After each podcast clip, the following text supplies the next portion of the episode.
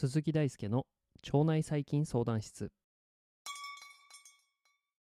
こんばんは。毎日夜19時半に更新中。腸内細菌相談室。現役の研究者である鈴木大輔が腸内細菌にまつわるエピソードをお届けしております。今回のエピソードでは2022年の11月30日から2022年の12月2日の間に開催されました第45回日本分子生物学会年会の感想についてお話をしていきます。日本分子生物学会は生物学にまつわる幅広いトピックを網羅した学会でさまざまなジャンルの生物学研究が一堂に会する地の祭典です。読者リスナーの皆様には、えー、学会での様子をお届けできればと思っております。学会とはそもそも何なのかよくわからない人はですねエピソード86ヒトマイクロバイオームの国際学会に参加してきました。で詳しくお話ししているので覗いてみてください。ということでですねまずは、え今回の学会に対する率直な感想から述べたいと思います。まずですね感じたのは会場がめちゃめちゃでかいということです。今回の日本分子生物学会はオフラインとオンラインでのハイブリッド開催でした、えー、オフラインの会場は、えー、海浜幕張駅から徒歩5分程度のところにあるあの幕張メッセです。会場が大きいので講演会場やメイン会場を移動するのにも少し時間がかかります。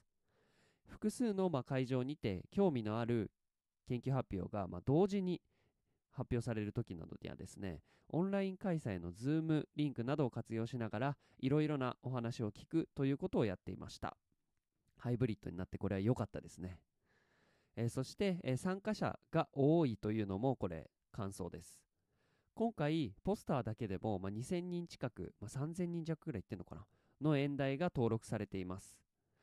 えー、1日目、2日目、3日目と毎日、まあ、700件近くのポスターが代わる代わる掲示されては発表されていきました。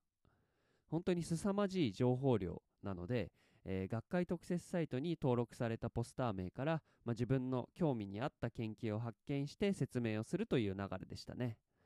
まあ、こんな感じで毎日、えー、700件くらいの、まあ、しかも一つ一つの発表にはちゃんとその時間をかけた研究成果があるという点では本当にもう知の祭典と言っていいんじゃないかなと思います、えー、室長個人としてはポスター発表がとっても楽しかったですね、えー、対話を通してお互いの研究に対する理解を深め合って課題点を洗い出すことができます。もちろん口頭発表では一度に多くの人に研究を認知してもらえるような点ですね。効果的な、えー、発表手法なので、まあ、両方良いところがあります。出場は大腸がん関連細菌の遺伝子についてポスター発表をしてきました。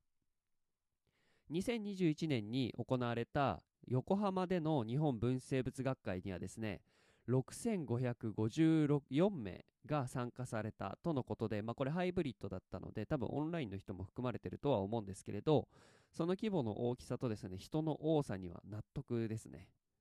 室長は今までにも様々な学会に参加してきましたが、え過去一番のスケールの学会だったので本当にお祭りのようで楽しかったです。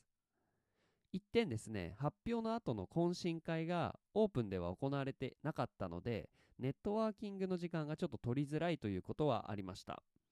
まあ、その代わりですね、まあ、友達に紹介してもらった、方と一緒に、まあ、その懇親会というか、えー、終わってから、まあ、じっくり話し合うみたいな時間は取ることができました。あとは今回の学会で非常に強く思ったのが参加者を楽しませる心意気がめちゃめちゃあるということですね。まあ、今回の学会では参加者を楽しませる工夫が本当に随所に見られました。まあ、これもまあ規模がここまで大きいからこそできることなんでしょうかね。まあ、例えば日本酒の試飲や販売、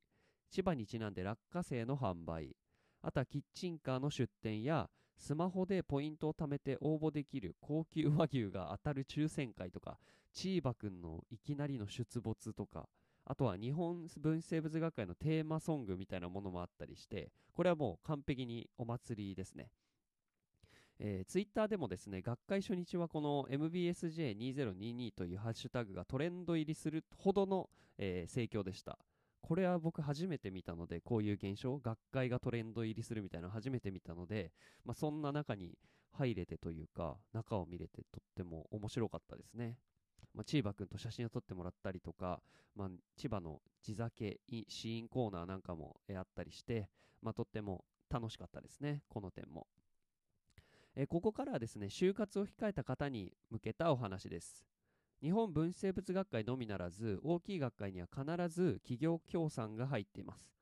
まあ、つまり、学会の分野に関連するたくさんの企業が学会会場にてブースを出展しているということですね。お金を出して、まあ、その代わりに一部を間借りして企業の宣伝などを行うスペースが与えられるというようなモデルです。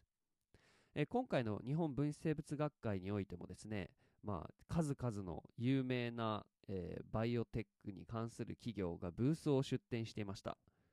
え企業は企業のサービスや製品の認知拡大、あとは製品の導入などを目的に学会の会場へやってきます。